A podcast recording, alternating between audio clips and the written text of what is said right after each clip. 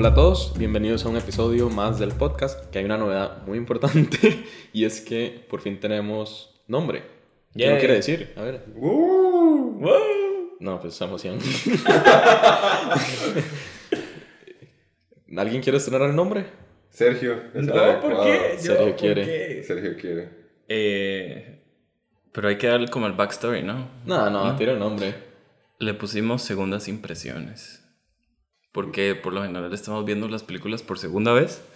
Entonces. No, de hecho esa es la idea. Sí, Siempre claro, claro, que ya vimos. Y Sí. Luis siempre empieza preguntando como cuáles fueron sus primeras impresiones. Entonces, Estas son las segundas. estas son las Y cuando uno explica algo siempre es más Es divertido. más divertido, es como contar un chiste. Explicar un chiste, mae. Es como, sí, sí, explicar el chiste, nada mejor que eso. Nada, nada mejor. Eh, esta vez vamos a hablar de Los Increíbles 2 para continuar con esta selección tan antojadiza. Aquí no hay curaduría ni No, no, aquí este, no, no, nos sentamos y, y al que llegamos en el No, punto sí, en el medio. sí, el- el- la, la manera en que decidimos las películas que vamos a hablar. Es tirar un dardo, o sea, Sí. a donde caiga. Este, entonces vamos a hablar de Los Increíbles 2, eh, dirigida por Brad Bird. Qué lástima que no tiene un subtítulo. Los Increíbles 2, como La venganza de la pantalla, una cosa así. Me hubiera encantado, me hubiera fascinado. Aunque no lo tuviera en inglés, que en español se le hayan puesto la fuerza. Hubiera sido buenísimo. Sí, es cierto. Creo que Pixar no tiene esa costumbre. Son como más minimalistas ahí en eso. Sí, de Porque hecho. es como buscando a Nemo, buscando a Dory. Cars. Cars 1, 2, 3, Toy Story 1, 2, 3, Sí, 4. sí, es cierto, son muy... Las únicas que cambian son como las eh, Monsters Inc. y luego Monsters. Ratatouille, una palabra. Así, Me encanta muy corto. Ratatouille. De Brad Bird, por cierto. De Brad Bird. Sí. Bueno, él también dirigió y escribió la primera. Las Entonces, mejores películas de Pixar son dirigidas por Brad Bird, solo quiero decir. Sí. Y bueno, y antes había hecho El Gigante de Acero. Hierro. Hierro. Hierro, acero. Ujú, Sí. En el, 90 y hace pico. 20 años. Ujú. Ujú. Sí, este año cumplió 20 años. Qué película, me encanta. es, es muy lindo. Ujú. Sí, no, Pero, dirigió, pero entre esas dirigió dos live action. Misión Imposible, la 4. Eh, Protocolo Fantasma. Protocolo Fantasma. Qué buena. Y, Tomorrowland. Tomorrowland. Ajá. La Tierra del Mañana. No, no sé si tenía. Creo que no, Creo que no, qué lástima, qué oportunidad desperdiciada. Pero. Los pero bueno, Tomorrow- vienen a casa. Tomorrowland, digamos, es, es una película bastante débil. Pero, o sea, obviando esa, tiene una filmografía que está bastante. Con Los Increíbles 2 son seis películas que ha dirigido, si no me equivoco. Y un par de cortometrajes, pero. Pero bueno. ¿De verdad? Sí. ¿Dónde? ¿Cuándo? Bueno, tenía. Y, y creo que aquí me adelanto. Un cortometraje que se llama Jack Jack Ataka. Que. Ah, se ok, inspiró claro. mucho para. Para esta, para Los Increíbles 2. Sí, sí, sí, sí, De sí, hecho. sí. Y tenía otro cortometraje también. Bueno, para hablar el nuevo nombre que tenemos, eh, me gustaría que me dijeran, igual que siempre, las primeras impresiones, cómo fue la primera vez que la vieron y cómo fue revisitarla. Sé que Sergio tiene toda un- una oda a los increíbles. wow, wow. Entonces empecemos por Jorge. Eh, Es, dif- es difícil hablar de la segunda sin referenciar la primera. Ujú. Por cierto, full spoilers, ¿verdad? Igual que siempre. Claro. Además, a este punto, ¿quién no ha visto Los Increíbles 2? Por favor. Come on. O la 1. O la Porque 1. vamos a spoiler la uno claro, también. Claro, claro. Sí, sí. Aunque el, el enfoque va a ser la 2. Aclaramos desde ya. Tengo la, curiosamente no recuerdo cómo vi la primera. Imagino que en el cine. O sea, mi recuerdo de la primera es ir a McDonald's a comprar los juguetes de la cajita bueno, feliz. Me encantaba el de Violeta, que era giratorio. Era, era buenísimo. y, y como todos, o sea, y yo, yo estaba seguro que iba a haber una secuela. Pero si la película se estrenó en el 2004, esperaba esa secuela en el 2006, en el 2007. Y de hecho no me emocionó cuando supe que iba a haber una secuela, porque me pareció eh, la gallina de los huevos de oro, ¿verdad? Eh, vamos a ver hasta dónde exprimirla. Aunque este de todos los títulos con secuela era el que más sentido, el que más mecha tenía para sacarle. Y sin mucho ánimo fue a ver Los Increíbles 2 en sala. Hasta este episodio de podcast me refiero a una primera impresión en, en sala de cine. Y salí bastante satisfecho, la verdad. Y la he visto unas 3, 4 veces hasta ahora. Y, y creo que he perdido un poco la, la fascinación, que me parece una buena película. Y creo que hay bastante que sacarle, pero bueno, me, me abstendré de explayarme con los aspectos formales para que para conocer las primeras impresiones de Sergio. Bueno, qué barbaridad. Em, yo la primera recuerdo que me fascinó tanto, tanto, tanto, que la vi en el cine como tres veces. No, estoy, no me acuerdo bien. Pero sí, al, eh, con la 2 en, en, lugar de que fuera como emoción, era como miedo, como qué va a pasar con esto. Cuando todo el mundo decía que en realidad de Los Increíbles era la película que más se prestaba para hacer una secuela, no, no Cars, no, eh, no Nemo, ni, ni Monster Inc., ajá. Que era como, ¿por qué de todas estas están haciendo secuela y no de Los Increíbles? De, de ahí viene eh, la cuestión de Brad Bird, que él como que hace sus proyectos con más cuidado, lo que, lo que se quiera decir de él, porque es como muy detallista en, en sus películas. Eh, entonces, él llega a Los Increíbles 2 y yo obviamente estaba muy emocionado porque y muy ah, con mucho temor de que fuera de que la fuera a cagar básicamente. Ese sí, es terrible. Ese día Sí, sí, porque si hay buena, una buena película de superhéroes, creo que Los Increíbles es la mejor película de superhéroes hasta el momento. Pueden eh, contradecirme o decirme otra cosa, lo que quieran, pero me parece que es, eh, es la, la, mejor lograda. Y no quiero invocar a Thanos ni nada. eh, fui el, el, el, día que, sí, sí, ya, ya, el día que fui a ver Los Increíbles 2, eh, quería verla en inglés, pero creo que no había tandas, entonces... ¿Quería verla en inglés? Por supuesto. ¿Cómo? Esas películas hay que verlas en inglés. Los actores de doblaje son increíbles. Pero... ¿Cómo es Elastigirl sin consuelo dual? Por Dios, Sergio, ¿qué te pasa? Sí eran las mismas, pero cambian un poquito, como son diferentes. No sé. Eh, en todo caso, yo la, he visto en inglés y en español la primera tantas veces que, que verla de las dos maneras me va a emocionar. Pero ese día eh, íbamos tarde, entonces yo iba como enojado con mi hermano porque me había hecho llegar tarde, yo nos vamos a perder al principio, que hay un corto al principio, todo. Entonces me parece que... un corto malísimo. sí, es terrible, va. Bueno, no, está bien, la verdad. Fuimos y eh, la emoción eh, como que fue opacada un poco por ese enojo, enojo por llegar tarde, entonces creo que no la terminé de disfrutar. Entonces yo dije, no, esto hay que volverla a ver, toda la cosa. Entonces, otra vez con mi hermano le dije, vamos a verla en inglés. Y la fuimos a ver una segunda vez en inglés. Eh, y nos gustó aún más. Luego, eh, yo de loco, eh, creo que él quería ver Jurassic World 2 y estaba Los Increíbles en, en, cartelera. Y él se metió a ver Jurassic World 2 y yo me metí a ver Los Increíbles 2 otra vez. Y luego, eh, un día que iba, que, que, salí temprano de la oficina, creo, le dije a mi amiga, eh, esto fue ya como ocho semanas después de que había estrenado. Bueno, no sé si estuvo tanto. Le dije, dale a ver Los Increíbles, están, hay una tanda en inglés como a las 5. Y me dice, vamos. Y la fuimos a ver y la volví a ver. Entonces, Los Increíbles 2. Y cada vez le veía algo diferente, cada vez le leía algo diferente, cada vez me emocionaban partes diferentes. Así que tuve que 3, 4, 5 impresiones. Además de que ya la tengo en la casa y la puedo ver cuando quiera. Ok, vigésimas impresiones de Los Increíbles 2 por Sergio Bell. Luis, Luis, sí, ahora Luis, sí. por favor. No, yo recuerdo que la primera vez, bueno, tal vez empezar con Los Increíbles 1, tampoco recuerdo dónde la vi, probablemente fue en el cine. Ah, no sé si es algo que debería decir en micrófonos, pero yo como de niño tenía como esta gordofobia ¿verdad? Entonces como que yo veía películas y jugaba en mi mente a ser los, los, protagonistas, ¿verdad? Entonces yo decía, no, pero ¿cómo voy a jugar yo a ser este gordo? Es increíble. ¿Verdad? Pero bueno. Sí, yo cuánto tenía cuando hacer esa película, como 7 años, ¿verdad? 8 años.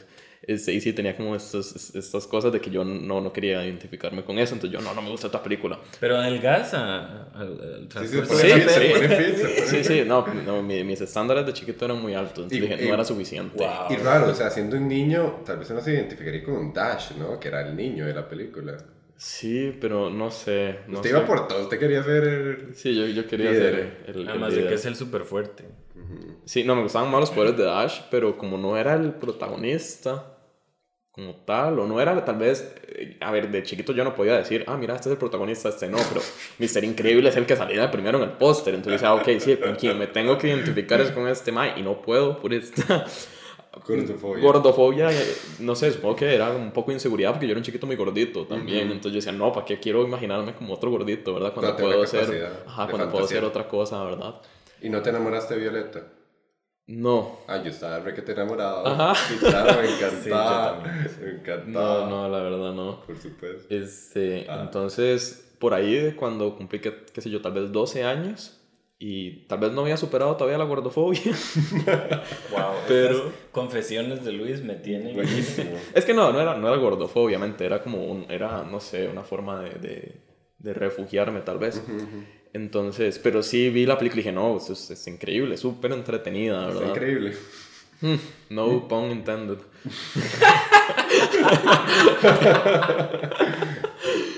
Eh, y ya como que la dejé así. Eh, después ya de grande la volví a ver y ah, no, sí, claro, una película perfectamente bien hecha. Es un película. Un peliculón, claro.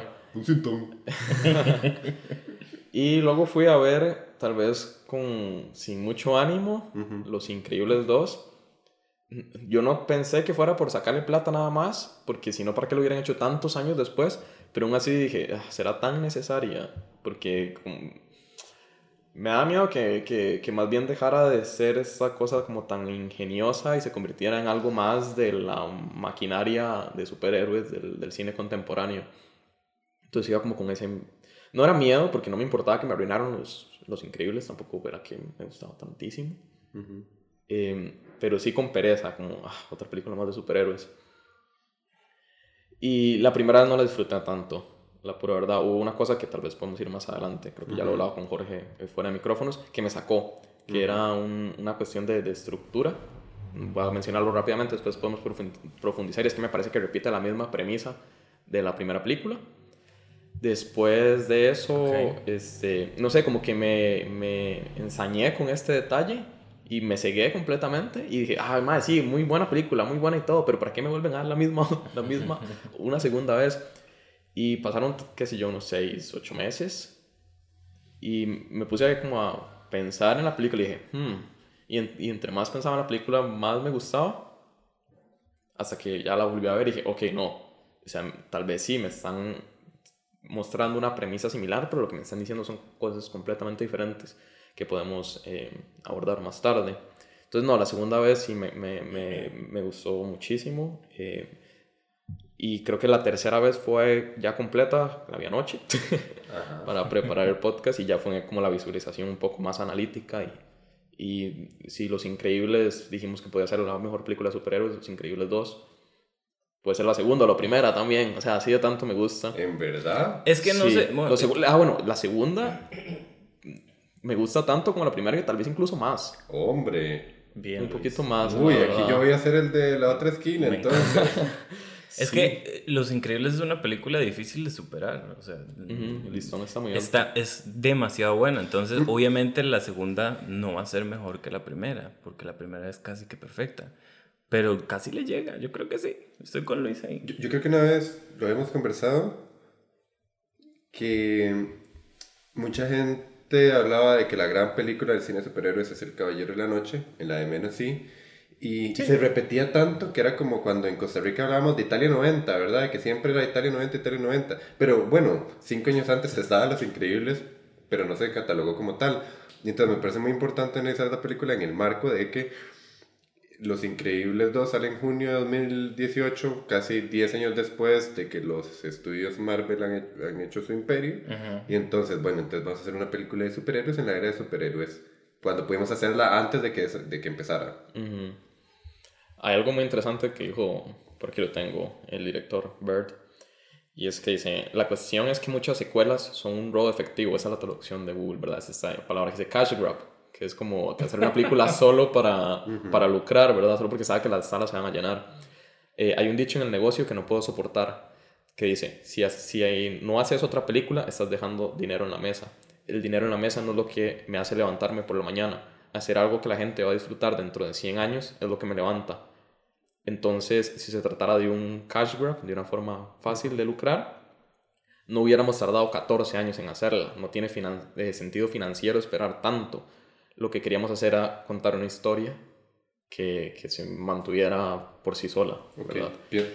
Es una, creo que es una visión muy idealista y si es verdadera, la aplaudo, ¿no? Pienso dos cosas.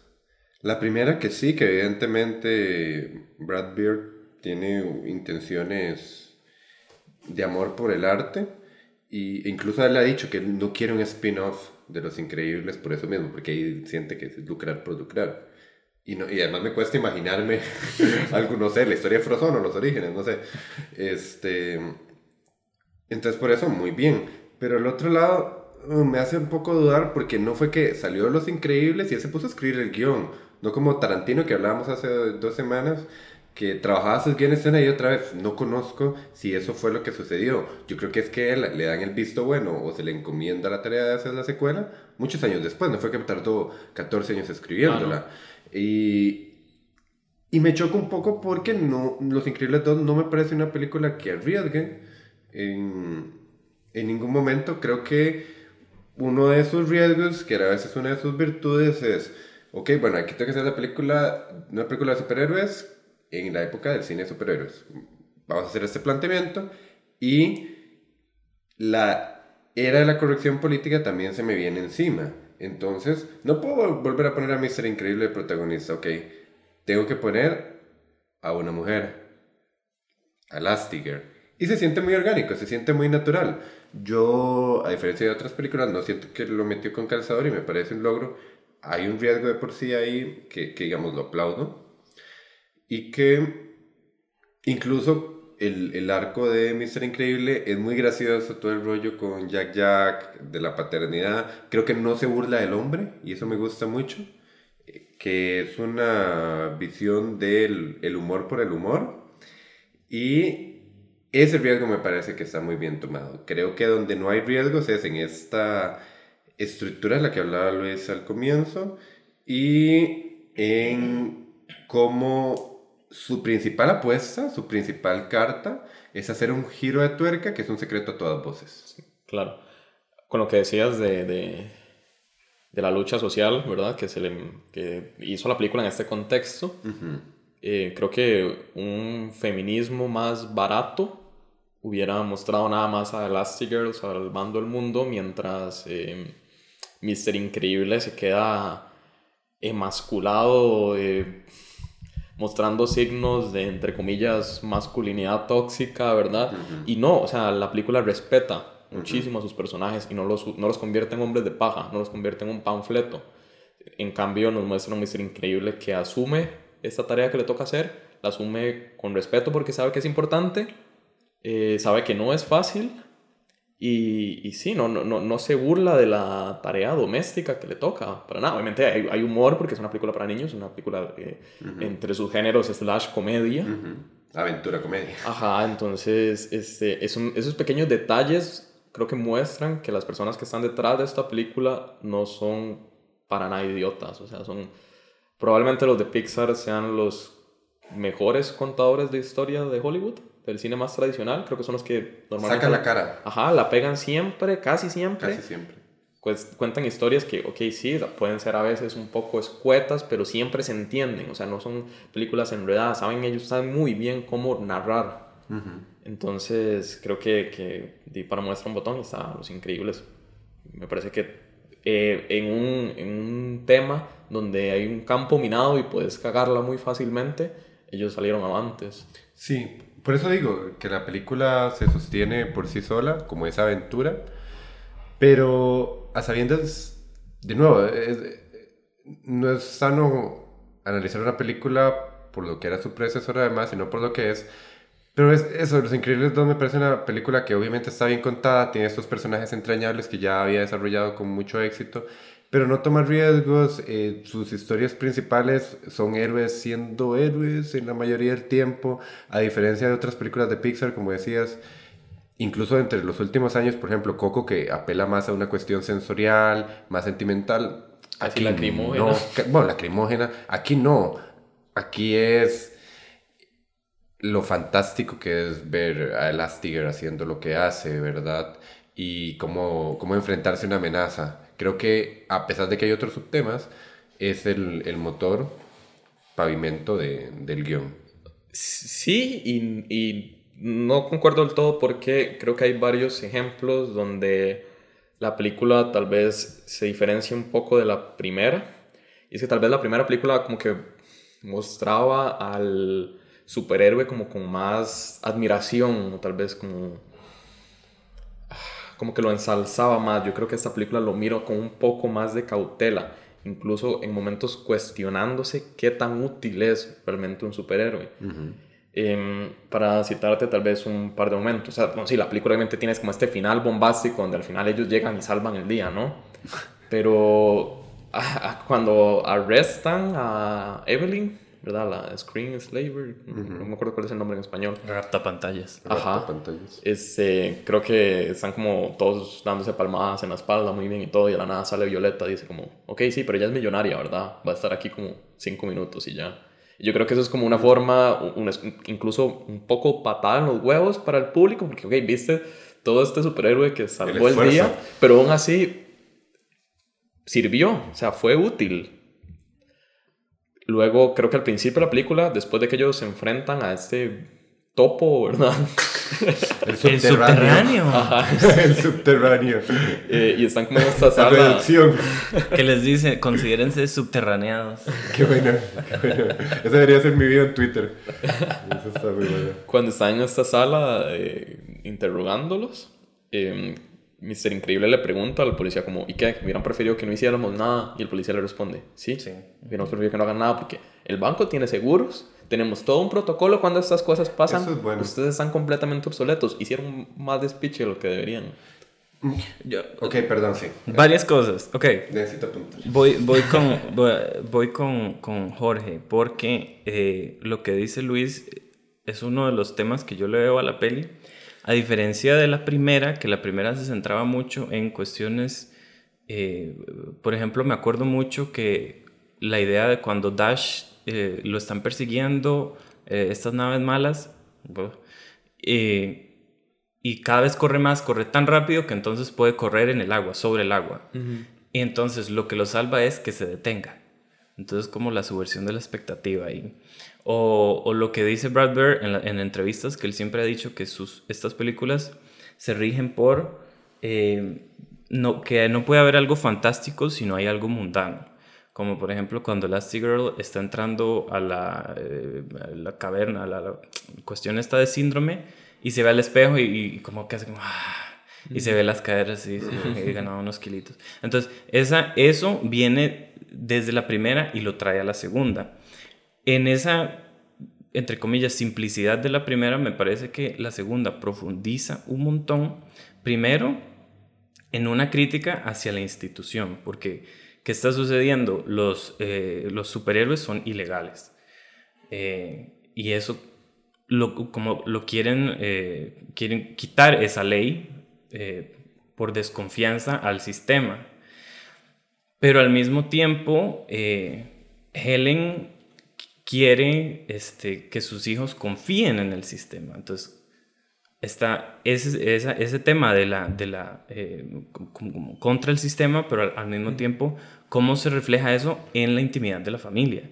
Cómo educo a mis hijos para que sigan este, la ley. Eh, pero al mismo tiempo eh, son ilegales porque tienen estos poderes y son especiales. Entonces, no son especiales, pero sí son especiales. Entonces, esa contradicción que tiene la película me encanta, me parece que está súper bien planteada em, de, ese lado.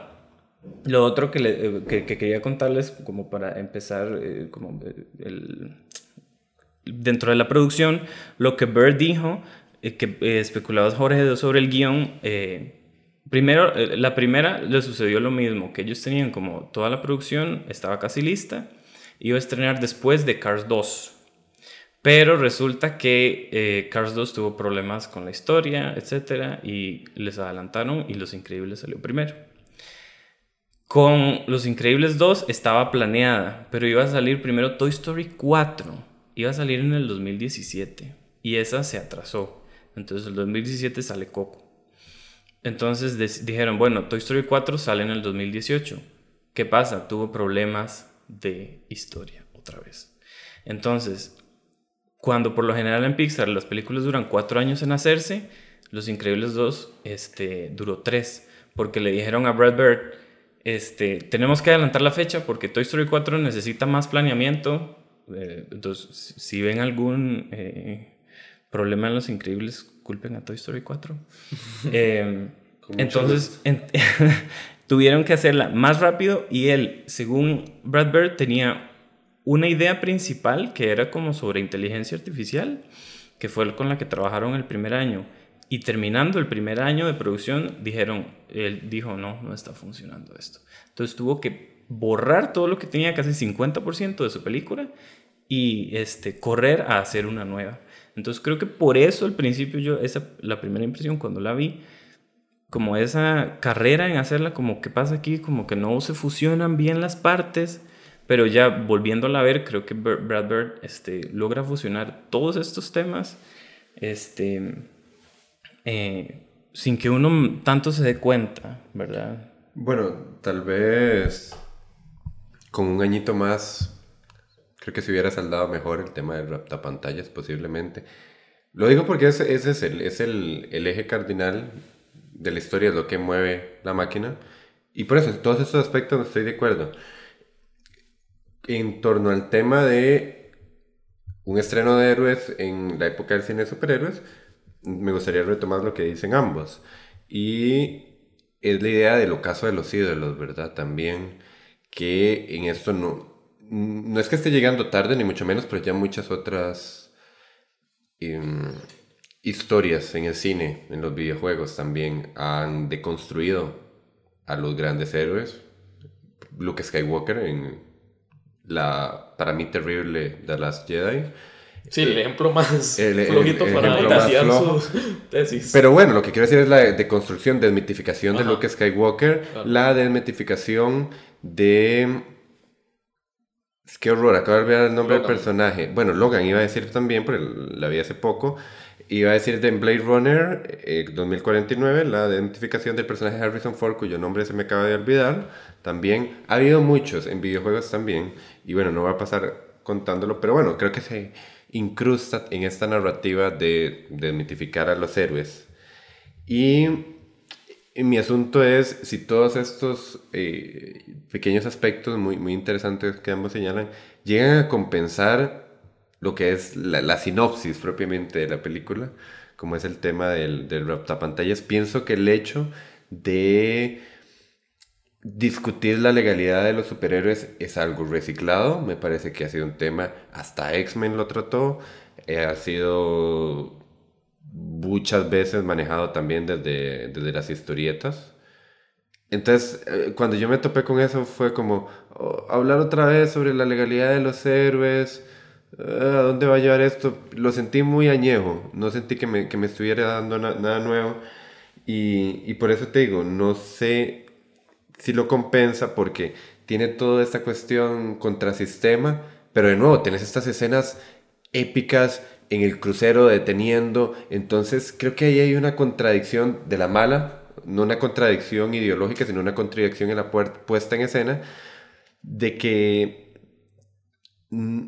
no, no queda ese sin sabor. Creo que me queda en un primer plano lo fantástico que fueron estos héroes unidos batallando. Y aquí retomo otro punto que me parece muy bajo de la película. Los personajes secundarios. En la primera película teníamos estos personajes secundarios pocos minutos de metraje, pero los entendíamos a la perfección. Obviamente Frozono es uno de ellos, que en esto se le da más protagonismo y es algo que agradezco mucho porque creo que es un personaje que tiene millaje. El otro era Edna Moda, que también vuelve a aparecer sin mucha gracia aquí, siento yo. Y estaban muy bien desarrollados, eran muy interesantes y, y- y presentes, hasta un icono, hasta un meme se, se volvió Edna Moda, por ejemplo. Aquí, en cambio, aparece este chorro de superhéroes, no me acuerdo ni el nombre de ninguno, con suerte me acuerdo de la que va de dimensión en dimensión porque tenía el poder más chido de todos, pero son pe- personajes intercambiables, no saben a nada, es- me parece más un recurso ante una falencia en el guion que no se sabía cómo resolver y pues bueno, son aprovechados para ser cómplices del raptapantallas en medio de esto. Entonces, por eso te digo, creo que es, hay un montón de, de obstáculos que me hacen difícil compensar mediante esas virtudes de la película. Te, yo te voy a defender el, eh, esto porque yo también tuve ese mismo problema con, con, los, con nuestros superhéroes eh, aleatorios, digamos, que, que aparecen sirven el propósito, un propósito más grande. O sea, no es necesario desarrollarlos. Eh, curiosamente esto me lo, eh, me lo hicieron ver. No necesariamente hay que desarrollarlos individualmente, sino que sirven el concepto eh, general de la ilegalidad de los superhéroes. Es, es más una, una demostración de cómo afecta las cuestiones macro de la película eh, como para crear este mundo eh, singular que tiene Bird. Entonces, no me molestan a mí, no es que, porque los superpoderes hay de en todo lado, pero siento que esa cuestión de la ilegalidad de los superhéroes eh, tiene que ver más con, no, no con el raptapantalla, sino con la, la idea principal de la peli, que es la familia, porque la familia está primero y todo lo de afuera afecta este, a la familia internamente. No sé, no sé si me explico. Eh, entiendo, entiendo. Nada más que uh, hablar de familia me hace pensar en Restauración Nacional y me descoloca un poco. Sí, no, me parece muy bien. Creo que la familia también es un tema muy importante y aquí toma mucho provecho del personaje que no, no se pudo desarrollar en, en la primera película como es Jack Jack. Creo que Jack Jack viene a salvar la tanda, viene a dar escenas súper épicas, súper graciosas, eh, como la que comentábamos. Curioso, hay gente que no le gusta mucho Jack Jack. Ay, yo no he escuchado, he escuchado gente que, que, lo ven como demasiado caricaturesco. Ay, es súper carismático. Sí. A ratos, yo siento que como esta relación que intentaron eh, trazar con Edna, ya, no salió, por eso. Muy, muy, caricatura, sí. Sí, sí, eso es súper artificial. Por eso decía que lo de Edna a mí no me gustó.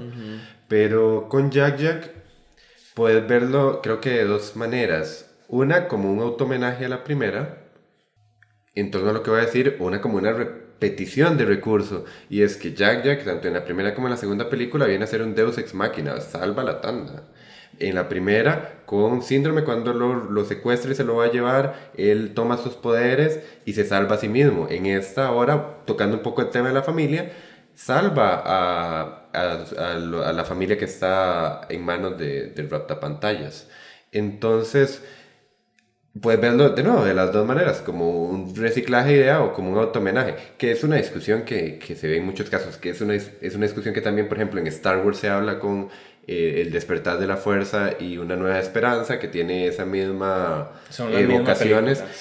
Por eso puedes verlo desde los dos puntos. En mi caso, yo no lo veo mal, pero creo, no, no lo he leído, creo que podría ser también un objeto de debate en torno al, al uso de, de, Jack Jack como Deus Ex Machina. Lo de Jack Jack eh, me, me, llama la atención porque todo lo que ha dicho eh, Brad Bird en sus entrevistas es que era como su mecanismo para volver a entrar a la peli. Porque él, él lo repite porque es curioso, siempre tiene el mismo estribillo que es la eh, uno como espectador sabía de los poderes de Jack Jack, pero no la familia.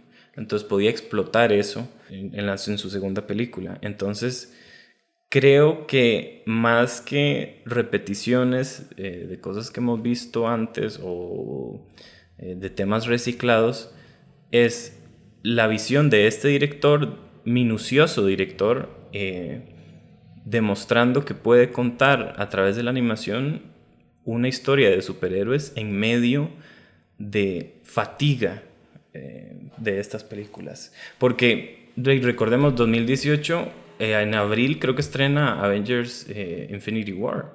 Entonces, después de Infinity War, y creo que mm, luego estaba Ant-Man, no me acuerdo, ese mismo año. Entonces, que ese mismo año estrenara esta película de superhéroes y que para, por lo menos personalmente, resalte ante esas dos, es un logro demasiado eh, considerable, ¿no? Porque al mismo tiempo, Brad Bird está observando las películas de afuera y está diciendo, igual yo voy a sacar la mía y la voy a hacer porque la mía le doy un enfoque diferente y le doy em, la personalidad que viene desde la primera, este mundo este, como retrofuturista, eh, ambientado en los años 60, pero que tiene teléfonos y que tiene un tren súper super rápido y el, el elasticycle, estas cosas que...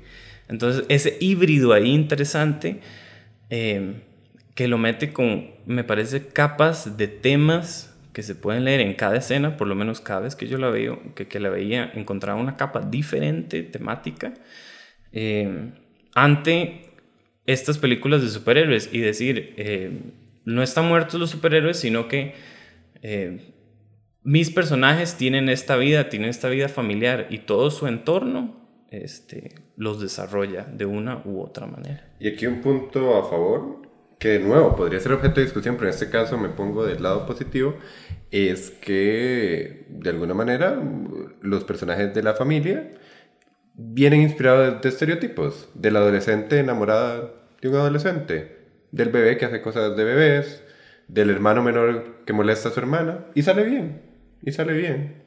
Es que son cosas, es otra vez lo mundano y lo fantástico. Si salen cosas este, de la eh, eh, cotidianidad, lo que decía Luis, la gente en Pixar, las entrevistas que se ven es, por ejemplo, todas estas películas, si, si ven los créditos al final, eh, sale production babies, que son los bebés que, que, nacieron durante la producción, porque son cuatro años de producción.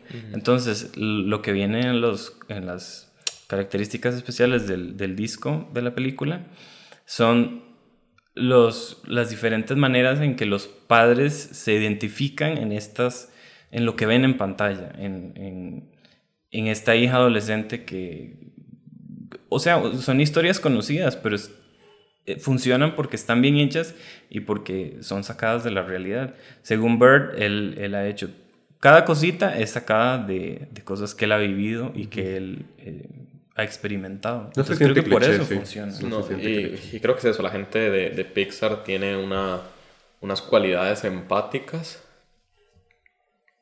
altísimas, ¿no? O sea, uh, porque sí tratan temas que son relatables, o sea, con las que todo el mundo se puede identificar, pero aún así no, no porque eligen un tema en el que todo el mundo se puede ver, significa que, que lo dan, dan por hecho que va a funcionar. O sea, yo siento que, que la gente de Pixar tiene le pone muchísimo, muchísimo esfuerzo a cómo quiere contar cada historia. Formalmente, lo que decías antes, Luis, es ellos siguen la estructura de los tres actos a la perfección. O sea, ellos, uh -huh. si los ves, es como el primer acto tiene que suceder esto, el segundo esto y el uh -huh. tercero esto. Eso sucede en Wally, eh, sobre todo Wally, me acuerdo en, eh, en Monster Up, en Monsters Inc. Son cosas que, como con el dedillo, están bien manejadas. Y otra cosa que me parece que los personajes eh, son relatable, eh, uno empatiza con ellos, uno se identifica con ellos porque son, son imperfectos. Eh, Mr. Increíble o eh, Bob no quiere cuidar a sus hijos porque se le nota, y esto es trabajo increíble de la animación también, como, como un tipo de actuación uh -huh. que está medio celoso de, de, que escojan a Elastigirl para, para la misión esta vez, como no, de yo soy el que tengo que dar la cara siempre, o, o el que lleva el, el, pan a la mesa, ¿no? Uh -huh. Entonces, y de ahí que sale la reacción de Helen, que es, eh, estoy emocionada y es como me preocupo por mis hijos, pero al mismo tiempo que los cuide él, ¿no? Uh -huh. Entonces, esas capas de... Eh, humanas que vienen del trabajo de superhéroes, ¿no? Entonces, pensar en que, qué sé yo, Violeta que tiene las cosas de los adolescentes, o lo que decía Jorge, que Dash es el, el hermano molesto, todas estas cosas eh, convergen en historia familiar con historia eh, de superhéroes, que me parece que sí, sí funciona bien.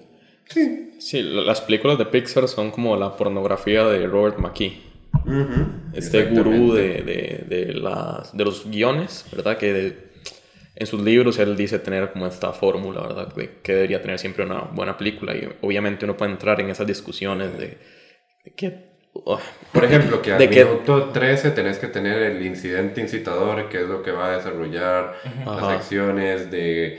Es un poco casi o sea, la satanización de la antinarrativa, ¿verdad? Sí, sí, todo como muy algorítmico, muy de fórmula. Uh -huh. Pero a ellos les sale muy bien y yo no me quejo, la verdad, porque tampoco cuando veo una película de Pixar, o sea, sí sé que va a tocar temas mm, no tan superficiales, pero también entiendo que es una película donde prima el entretenimiento y ellos lo saben y lo hacen bien. Claro. Aún así, siento que esta película, obviamente por ser también para niños y, y todo, eh, para niños entre comillas, ¿verdad? Esa es otra, sí. Hay Es que quién- para, en quién está... Bueno, no, no digo que pensara en el público cuando lo hiciera, pero en quién pensás, en, en esa primera generación o en los que vienen. Yo creo que si gusta tanto es porque, porque ellos tienen la fórmula, igual entre comillas, eh, para todo el mundo, ¿no? Sí. Brad Bird siempre defiende que la animación no es un género, que es una manera de hacer películas, porque eh, esta es una película de acción, pero a la vez es una película de la familia. Eh, y su método de filmación es la animación. ¿no? Él no le gusta porque él como que siente mucho desprecio ante la animación que es solo para niños. Y hay gente que eso piensa como, ay, no, esos son dibujos, eso no me, no me Eh, gusta Yo no entiendo, que es una discusión en teatro superada hace años, por ejemplo. o sea, no entiendo por qué el cine no lo puede asumir de igual manera. Sí, claro. Eh, No sé. eh, O, o pasa lo mismo con el documental, cuando se toma como género documental. Los documentales tienen a- auras ahí de suspenso, otros Sí, sí. de... Eh, llevamos más de 100 años de cine, yo creo que ya es hora de Sí, aceptarlo. definitivamente. Ah, Vamos creo a hablar de la villana porque yo voy a defender un montón a, a Sí, sí, nada más como, como estamos ahorita como el tema de la estructura, nada más como para repetir esta, eh, es- eh, esta cosa que me molestó mucho la primera vez que te dije que, que sentía que repetía la misma premisa, o sea, si uno eh, quita todos los detalles y solo deja como los beats o los giros, me parece que es la misma película, por ejemplo, a ver, la película abre con un acto heroico de supers que sale mal y se ven obligados a esconderse. Luego aparece un millonario con una oferta para, para los supers. Resulta que el millonario es realmente el antagonista. Los supers lo derrotan y vuelven a la legalidad. es la misma película. Cambio de personajes, ¿no? Ajá. Pero Bueno, ahí está la, la cuestión de que el, el director hace la misma película siempre, ¿no? No, Porque un director nunca va a hacer una... O sea, siempre hace lo mismo, siempre va a tocar los mismos temas de una u otra manera, ¿no? Sí, supongo que tiene sus inclinaciones, ¿no? Eh, o sea, igual, ya en estas segundas visualizaciones, estas segundas impresiones, pun totally intended, eh, me dejó de importar, o sea, porque aunque sí es el mismo machote, siento que sí me están contando historias diferentes, por eso que te dije al principio, de que mm, creo que ve la figura del superhéroe con más cautela que admiración, pese a que tiene obviamente estos momentos de, de, de eyaculación Claro. de superhéroes, ¿verdad? Pero, pero sí lo veo con más cautela, siento que el tema de la legalidad no es tan importante. O sea, sí están tratando de hacerlo legal, pero me parece que hay dos temas que, que sobresalen más. Uno es la cuestión de relaciones públicas y la percepción, que me imagino que es a lo que quiere ir Sergio. Y el segundo es esta cuestión de, de si realmente son útiles o no, que no lo toca durante el medio de la película, pero sí lo hace al principio y al final. Y cómo abre usted una película y cómo cierra, eh, creo que dicen mucho del, del tema y el tono. Entonces por ahí me dejó de molestar un poco esta cuestión de que es la misma premisa, bit por bit. Entiendo. Pues para empezar, que empieza sus pelis eh, como con una, una escenita eh, extra, ¿no? Porque la primera empieza con estas entrevistas a ellos y la segunda empieza con la borrada memoria de Tony Reitinger, que por cierto es el personaje que más cambian, porque en la primera es feo, con ganas. Y como que les cambian el diseño, como de- después de 14 años ha mejorado un poco la tecnología, entonces Me, me encanta el nombre, es como, ese nombre es el típico de la persona cool del colegio gringo. O sea, No, y está en su mundo, ¿verdad? Están las nubes él y es como, me vale el mundo y yo quiero lo que quiero. Eh, a ver, Evelyn, Evelyn eh, Dever, que en inglés es Evil Endeavor, entonces como el juego de palabras ahí, curioso, para los que saben inglés. Pero no, lo- no voy a traducir eso jamás, eso no tiene. Evelyn, Evelyn, Evelyn Dever, me parece. Sí, puedo ver la repetición con síndrome, porque síndrome es eh, esta cuestión del, del fanatismo. Es un villanazo. Sí, es increíble. Se fue. Eh, un shot es cada como, vez que eh, alguien diga increíble. Sí. Es- es- yo siento que es más como un Elon Musk de hace... Es cierto, es cierto. Síndrome es, es un villano que entonces se de- como regresa a tomar venganza. a- quiero venganza contra este que me rechazó en su momento. Eh, ahora este eh, Evelyn es como, claro, es súper predecible porque son estos dos, tres personajes que uno dice cuál de ellos iba a Ajá. ser. Alguno tenía Uno- que ser. Sí, uno sabe, pero no importa, al final uno eh, deja que la peli pase y está bien, no importa. El villano siempre tiene que hacer el, el- como la exposición de su plan, como tiene que hacer el monólogo de su plan, que por cierto en la primera el síndrome le dice, logras hacerme monologar, como burlándose de que los villanos siempre tienen que contar por qué Qué bueno, sí. están ah, haciendo el plan. Y eso hace Evelyn aquí también. Y me parece que las motivaciones dentro de, como lo enmarca con el raptapantallas, eh, se va hacia este tema, un tema que yo veo en la peli que es el control de la narrativa eh, mediática hacia la gente. Como empieza la película diciendo, el público lo que ve es el desastre final, no sus acciones heroicas. Eso queremos controlarlo. Pero ella lo que quiere controlar es algo personal eh, que le molesta porque ellos son más especiales que ella, tal vez, eh, de cierta manera. Pero al mismo tiempo, Bradbury eh, posiciona a sus villanos como casi genios de la tecnología. Porque Síndrome es este que hace sus máquinas, tiene estos inventos, y Evelyn eh, tiene estos inventos también. Entonces, Y es mujer. exacto. ¿Qué tiene eso que ver? Que de nuevo, o sea, la primera era un héroe hombre batallando contra un villano hombre. Ah. Y aquí, de- o sea, no, también juega con eso, de, de hacer un mal retrato de la mujer, algo que algún conservador hubiera tenido miedo de plasmar, de que la mujer fuera mala en la época de corrección política. Ah, ok, ok, ok, ok, ok, sí. Entiendo, digamos, lo que tiene que eh, hacer ella como villana, porque pienso que es la, la queja que más he escuchado es ella como villana. Eh, ella quiere eliminarlos a, a los superhéroes porque los quiere volver villanos, los quiere, eh, quiere que ya la gente no este, los vea como la forma de salvación. Eh, que me recuerdo, me recordó, curi- curiosamente, volví pensando para el podcast, eh, me acordé de Batman v Superman. Eh, que es como esa, otra vez, la desmitificación del héroe o, o sacarlo, bajarlo del podio y decir, no, ellos no nos pueden ayudar porque ellos solo están pensando en ellos mismos. Mientras, y al mismo tiempo, Evelyn está pensando en ella misma. Este, no quiere que los, que los, eh, que los héroes se les idealice, este, al mismo tiempo que eh, desconfía del poder institucional que ellos han creado. Entonces es la institución de los superhéroes, porque entonces ella puede decir por qué eh, no fue al gobierno, si, si los superhéroes son ilegales, ¿por qué no fue y eh, hizo equipo con el gobierno? ¿No? Entonces como, ¿por qué no hizo eso? Porque ella, eh, ella solita es su institución y ella misma está eh, quiere eliminar lo que ella misma tiene. Entonces pienso que es como un reflejo de ella misma eh, el eliminar a las personas eh, especiales, entre comillas, eh, ante un mal que le hicieron a ella personalmente, que es exposición de cuando murieron sus papás claro. y toda la cosa, ¿no? Siento que es una extensión esto también de síndrome, de nuevo, puedes verlo como malo o como bueno. Síndrome, a su manera, también quería romper esa institución, como dándole superpoderes, entre, entre comillas, a todo el mundo. Él decía, yo quiero vender mis productos y que todo el mundo pueda volar como yo y tirar láser como yo. Y entonces, si todo el mundo es súper, nadie es súper. Entonces, retoma ese tema, como te digo, te puede ver desde el reciclaje de ideas o desde el, más allá de la suma de sus partes, como decía Luis. Eso, no sé si ustedes sabían de la teoría que le critican a Bert, de que es eh, sobre la teoría que es objecionista o objetivista Ajá. de Ayn Rand. Eso sí sabían, ¿no? No. El- la teoría objetivista eh,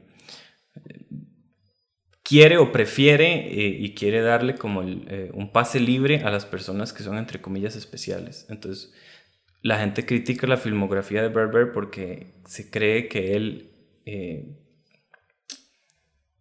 es, está en pro de esa afirmación de que las personas especiales tienen que tener pase libre. Tipo los superhéroes, tipo en, en, sí, en Los Increíbles, nadie si, nadie, eh, si yo no soy superhéroe, nadie más puede serlo.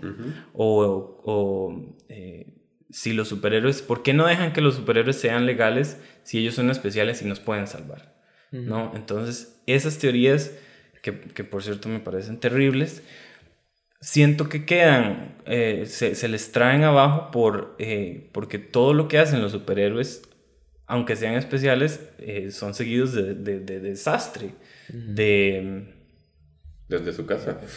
Sí, digamos, el, el, al principio de la, de la primera, este, este señor que lo demanda porque ya le arruinó el suicidio, este, o al principio de la segunda que tienen el, lo que dijo Luis, de que tienen el banco asegurado, entonces se hubieran ido mejor, ¿no? Entonces, para mí no, no cabe esta teoría eh, del objetivismo tanto eh, justo por eso, porque son, son personajes eh, imperfectos y que tienen mucho desastre por detrás, aunque sean superhéroes, aunque crean que, sean, que son especiales.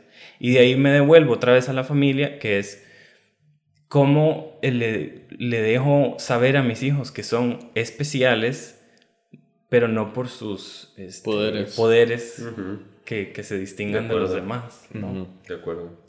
Creo que síndrome es mucho mejor villano, pero me gusta más las fuerzas antagonistas que tiene Los Increíbles 2. O sea, no, no necesariamente Evelyn, porque me parece que el, lo que tratan de dibujar con Evelyn es este paralelismo entre los superhéroes y los teléfonos en la vida real. Digamos, porque se tira todo ese discurso del robo pantallas, o no, ¿cómo se llama?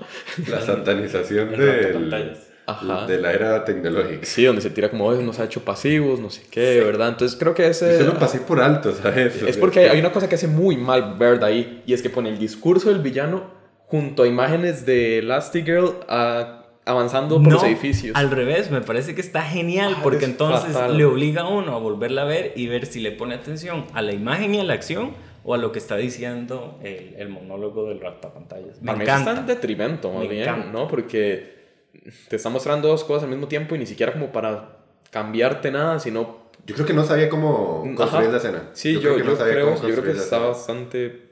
A ver, pensé en devolverla, pero dije, no, o sea, esto también es una película que se hizo para salir en el cine en el cine no puedo devolverla, debería analizarla entonces como tal. Entonces, si fuera una de Netflix, no estoy de acuerdo, pero digo, ok, no podría devolverla. eh, pero sí, eso no, no, me gustó y además ese discurso me pareció como sacado de, de, una, una mala imitación de Fight Club o algo así. Y eso que los discursos de Fight Club ya son bastante cutres a veces. Eh, pero sí, como esta tecnofobia, sí, pero muy lugar que en ese caso fue porque envejeció mal por el fandom, siento yo.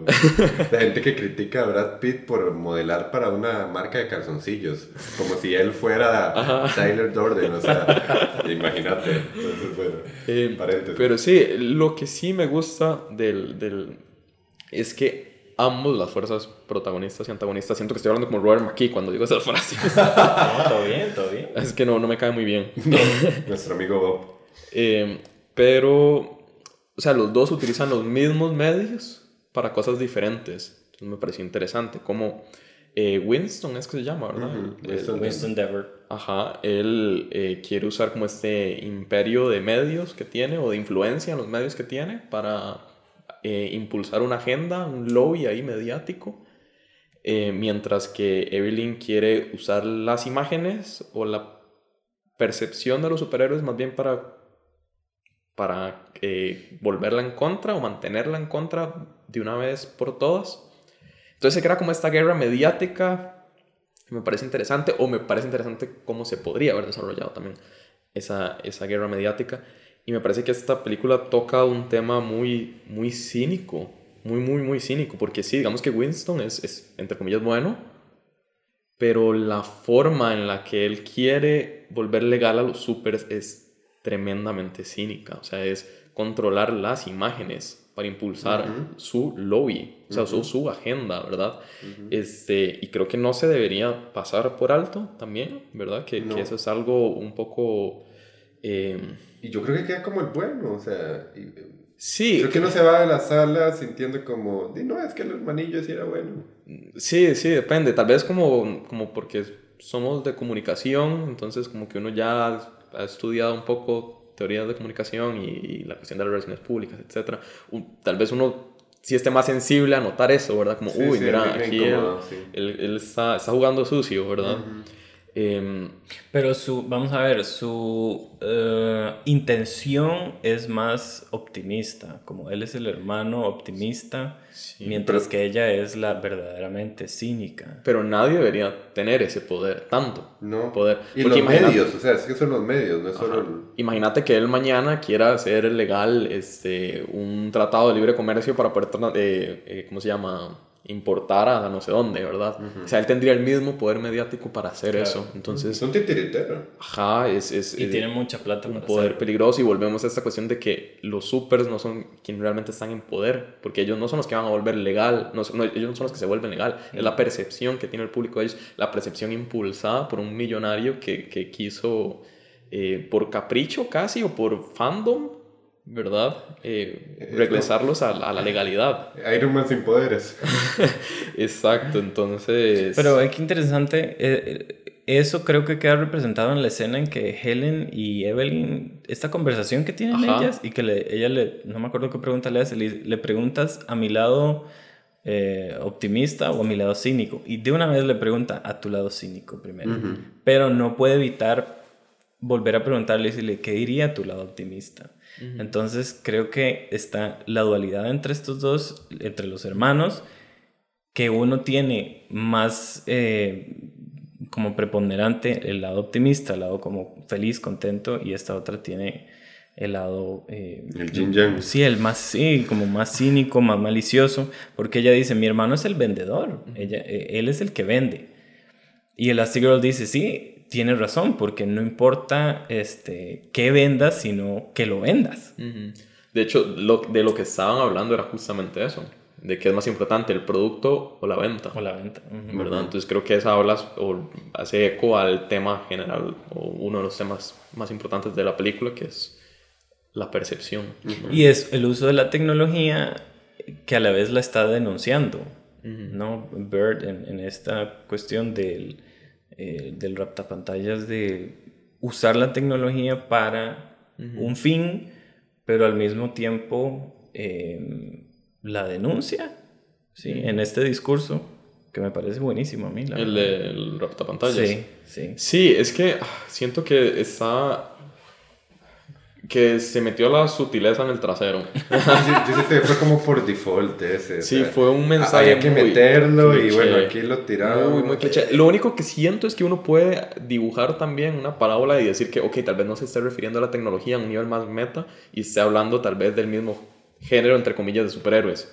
Y decir como, Claro. ok, es el, el- ver este montón de películas de superhéroes nos han vuelto pasivos, Claro. igual que el teléfono, nos han alejado de otros cines y obviamente es como, esto incluso le sirve a Disney, porque bueno, es, la empresa paterna, ¿no? ¿Verdad? Pixar. Pero le sirve porque crea como esta falsa guerra de Pixar tal vez esté tirando a Marvel, ¿verdad? Son la misma cosa. Sí, son la misma cosa, pero a ellos les sirve para que Claro. parezca que no tienen un, mono, un monopolio. Claro, Planeta Disney, claro. Ah. Sí, sí, sí. sí. Entonces, aún así creo que esa, esa línea es más interesante que la del teléfono, que la no, del... no, no, yo quiero creer que no. Yo, yo me rehuso a creer esa Como línea lateral. O sea, que va dirigida hacia los superhéroes y no hacia el teléfono. Sí, exacto, exacto. O sea, Ah, sí, yo prefiero, no estoy seguro. No, me obligo a pensar porque lo del teléfono me parece aberrante. Sí, es muy, muy... Y sa- sacado de la nada. Porque obviamente sí están hablando estas imágenes y cómo las imágenes mediáticas cambian la percepción y todo, pero ese discurso salió completamente Sucio, de la sucio. nada. Salió de la nada.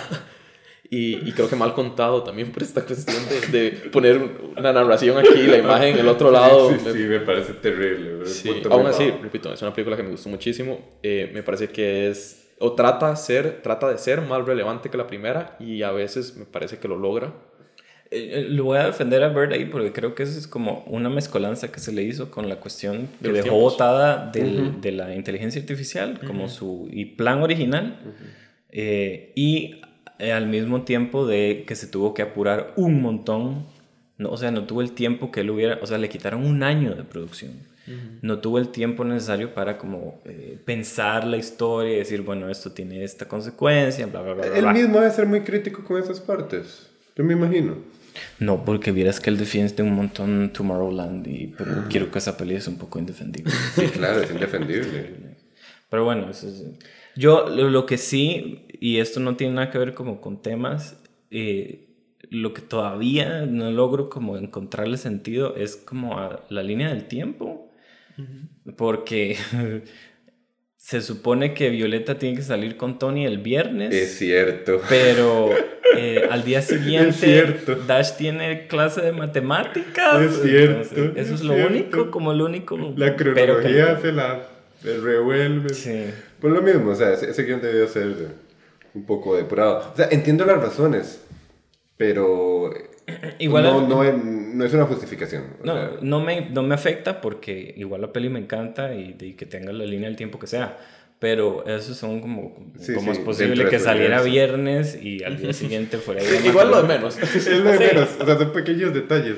Yo, yo lo que pienso, y es que rezo porque hay una tercera entrega y que pueda en verdad tener la, la soltura que hubiese querido tener en esta segunda para mejorar esas, esas falencias. De nuevo, Increíbles 2 me parece una película que está, que tal vez tiene más virtudes que fallos, pero hay fallos grandes y que creo que se pudieron haber solucionado. Entonces creo que una tercera entrega podría redondearse. Yo creo que si tuviera esos fallos, o sea, si yo se los viera, me parece que la hacen más interesante, eh, que sea más extraña, que sea medio alocada, que tenga como estos temas eh, de la comunicación, del, de la tecnología.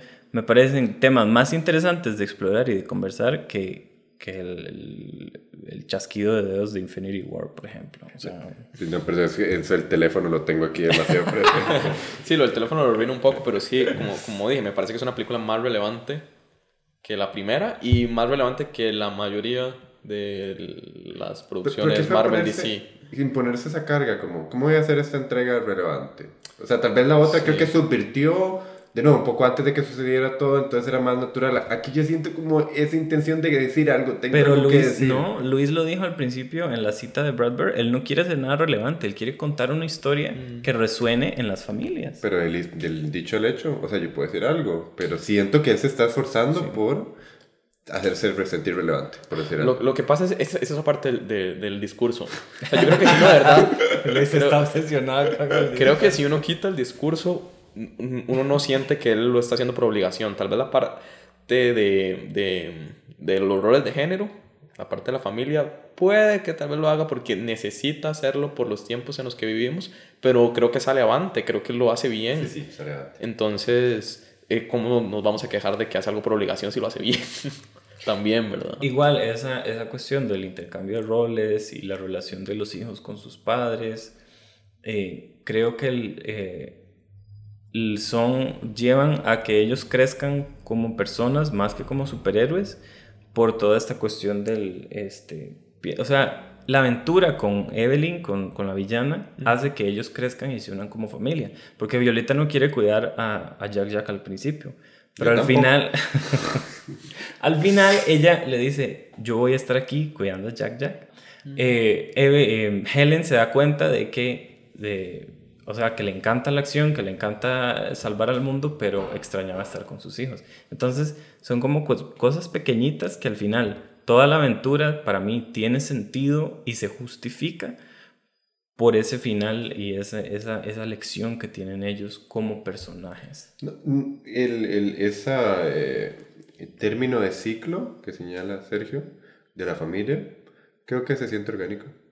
O sea, creo que las falencias están en, en el medio de eso, pero no es como que forzaron, esta familia aprendió la lección, creo que sí lo siento orgánico. Yo- lo que pienso es que tiene esos detalles que la hacen alejarse mucho de una película redonda. O sea, creo que es una película que está buena, muy lejos de ser perfecta. Creo que, que pasa lo mismo con la primera Los Increíbles. Eh, sobre todo cuando uno tiene que resolver al final con ese Deus Ex Máquina que decía Jorge. Creo que si uno se pone a pensar más bien mucho en la primera Los Increíbles también va a encontrar detalles muy similares. Pero no, cuando uno termina de ver la película no, no se siente que vio algo malo. Pero Los Increíbles es tan, tan buena estructuralmente. O sea, cada detalle está tan bien pensado. Ah, Eh, encanta. ese final, ¿no? O sea, está muy sacado de la manga. Pero bueno, eso es da para otro podcast, ¿verdad? El, quería, el- ¿No vieron el, hablando de terceras entregas? Que ojalá que la haga. Yo espero que la haga. O sea, ya- si no la hace, ya. Fijo, tiene intenciones. ¿No vieron el final, final, final de los créditos? Que sale Por el supuesto que no, Sergio. Come on, ah, Bueno, si la tienen, vayan a verla y vean el puro final de los créditos, así el puro, puro final, sale el, como el vehículo del subterráneo en el que escapó al principio, sale eh, como volviendo a escapar ahí, como un recuerdo de que sigue suelto el subterráneo ahí. Para en la 3 vuelve a salir unos 5 minutos. Porque esa es, eh, esa es otra... Sí, lo Para el spin-off hubiera dicho. La- esa es otra que le, critican a Bert que nunca se enfrentan a un supervillano. Siempre son eh, humanos. Pero eso es bueno. Ah, me parece interesante. Eh, eh, Entiendo lo, de, lo del subterráneo, pero creo que esos cinco minutos de crédito los disfruté más saliendo de la sala. es como con las de Marvel, yo salgo, o sea... Está en YouTube eh, de por sí. Además de que están en YouTube, nunca te ofrecen nada. O sea, puedes seguir tu vida, no, no, no afecta en absoluto. Me da mucha risa porque la gente es como, es que usted no es un fanático de Marvel, por supuesto que no. Muy orgullosamente. Entonces, no, no, todo bien, pero esto es un caso diferente. Sí, y además creo que ese es un buen momento para cerrar. Muchas gracias por acompañarme. Gracias. Gracias Luis. Nos vemos. Chao. Chao.